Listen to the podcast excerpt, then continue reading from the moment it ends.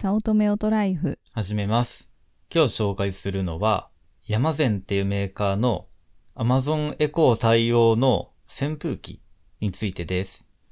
まあ、扇風機が1台しかうちはなくて、何年間かは1台でやってきたんだけど、まあ、いっちゃんが生まれて初めての夏を迎えるにあたって、まあ、やっぱりね、2部屋同時に使いたい時とかがとっても不便。だから買おうということになったんだよね。発端はそこだよね。うん。まあ私は何でもよかったんだけど、なんでこれにしたんだっけ？あの、まず、扇風機ってピンキリじゃん？うん。なんか3000円ぐらいのものから、羽なしの5、6万するものまでいろいろあるけど、うん。おそらくゆかさんはその3000円ぐらいのものを選ぶだろうと思っていた。だけど、俺はその相談よりちょっと前から、実は扇風機を Amazon で調べていた。できれば Amazon エコー対応にしたいから、Amazon 扇風機つけてとか、やりたい。もうリモコンがあったとしても机の上にリモコンがあることすら嫌なの。ので、Amazon エコー対応のが欲しいと思っていた。で、結局見たら、ヤマゼンのやつだったら、まあ、8000円ぐらいセールの時だと。で、買えるから、ということはあれだ、4000円ぐらいのものを考えているなら、もう4000円足したら、Amazon エコーに対応してるものになるじゃんと思って。対応してるのは、それしかなかったわけじゃないよね。もっといろいろあった中で、それを選んだの？まあ、安いものがこれかなっていう。あとは Amazon で売れてるもの。うんうん。まあ、あと安い。まあ、これぐらいがいいなって思って。なんか本当はいろいろ調べたんだよ。あの、縦型のさ、温風機にもなるようなやつの方がいいんじゃないかとも調べたんだけど、温風も出るような、なんていうの？あの、風車のような形じゃなくって、縦のなんか、縦長のスピーカーみたいな感じのやつも良かったんだけど、それで Amazon エコー対応のがまだなくって、まあじゃあ仕方ないからじゃあ普通の羽のあるタイプの方がえっかと思って、これにしてみた。うん。設定はまあ、じゅんさんがやってくれたけど、どうだった？難しかっいや、あのね、簡単。まあ、ヤマゼンのアプリではなく、多分中国かどっかのアプリなんだけど、それに対応したヤマゼン製の扇風機っていう感じで、で、なんか、すげえ新鮮なんだけど、扇風機の、なんか、パネル？元の。そこにまあ温度も出るからそれもすげえなと思ったんだけど、Wi-Fi ボタンがあるわけ。で、Wi-Fi のマークがつくんよ。まあ当然だから当然だけど、扇風機が Wi-Fi 対応かっていうとなんかビビるよね。うん、うん、そうだね。で、割と簡単だった。その Wi-Fi のマークを、どういう仕組みかわかんないけど、Wi-Fi のマークをオンにしてから、iPhone アプリ上で、その、つなげる Wi-Fi の SSID とパスワードを入れたら、勝手になんか扇風機を探してその Wi-Fi につなげてくれた。普通なんかよくあるここの手の商品って、昔はその扇風機とかつなげたいものそのものが、なんか Wi-Fi のおやけみたいな SSID 出して、そこにつなげてから、なんか設定しろみたいなことが多かったんだけど、なんかデジカメがよくそうで、デジカメで Wi-Fi で写真を転送しようっていうと、そのデジカメ本体が Wi-Fi ルーターみたいな感じになって iPhone そこにつなげたからアプリ立ち上げてとかやるんだけど、そうじゃなくって、なんかもっと簡単だったよ。うんうんうん。で、まあ今、私が使ってるのは、電源オンオフと風量を言って操作してもらってるんだけど、あ、ちゃんと Amazon さんってやっとんの？うんうん、やってる。あ、やってるのね。うん。やってるよ。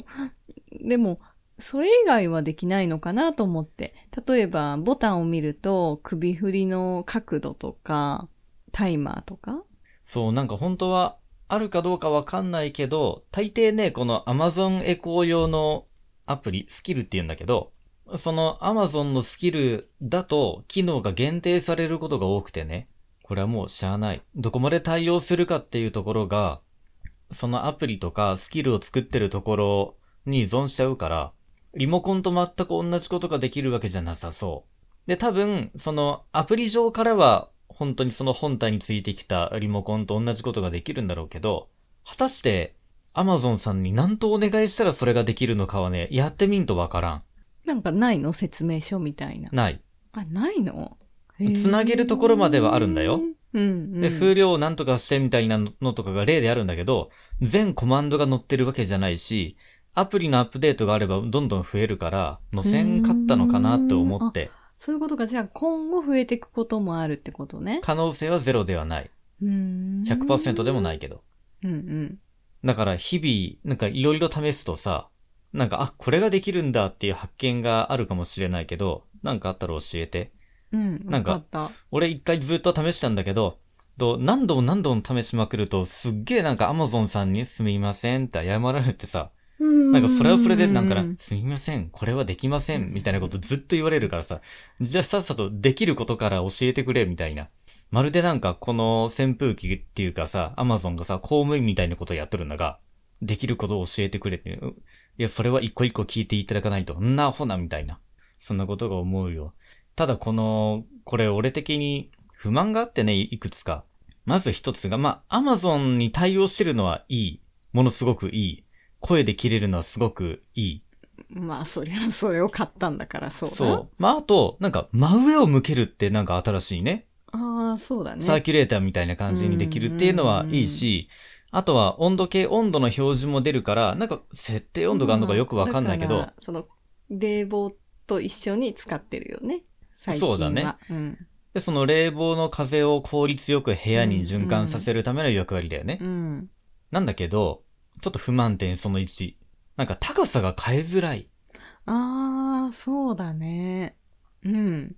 なんかあれね、組み立てた時に分かったんだけど、普通さ、あの、ボタンを押すとギョンって伸びて、で、縮めたい時に押し込むじゃん。っていう風じゃなかった。なんか棒、間の棒を追加するのか、それなしで組み立てるのかみたいな。あの、なんていうの、掃除機の棒みたいな。床を履きたい時にはこれをつけてからこの先のをガチャンとつけるみたいな。それを短い時にはそれ取って、それなしで先端だけつけてみたいな。なんかそんなシステムでさ、こ。まあだから場所が一緒の場合はいいけど、違うところでまた回したい時とかは不便だね。そう。しかもこいつ、あんまり、その、うつむいてくんないっていうの。うんうん。下を向いてくれないから、そう。首がうつむいてくれない。そう、だから下の方に風を向けたいなっていう時は、その棒を、間の棒を取って、背を低い状態で、低い姿勢でこうやらせなあかんっていうのうん。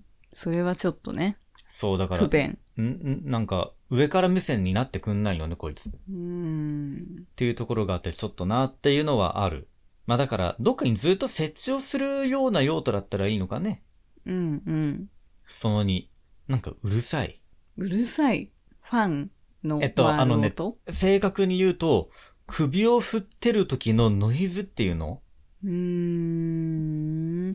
私は全然気にならないけどね。なんかね、その何だってえ？少なからず扇風機だもん。首を振ってる時は音するじゃん。そのなんていうの？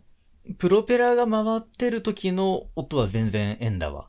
あだけど、なんていうの？首を振るつまり、その風の向き、角度を変える時のモーターの音が、なんか変にボディと共振してるような感じがして、それがなんかすっげえ耳鳴りっぽくなって嫌なのね。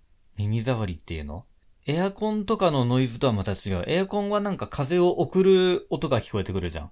そうじゃなくって、なんかコンデンサー泣いてんじゃないのみたいな。まあ、その風じゃないけど、なんか振動音っていうのノイズがする。で、それが首を振ってない時には聞こえんかったから、首振りの時だけの音かと思って、ちょっと無理。それ、それをこう首振り機能を使うんだったら俺は AirPods Pro でノイズキャンセリングしたいけど思うぐらい。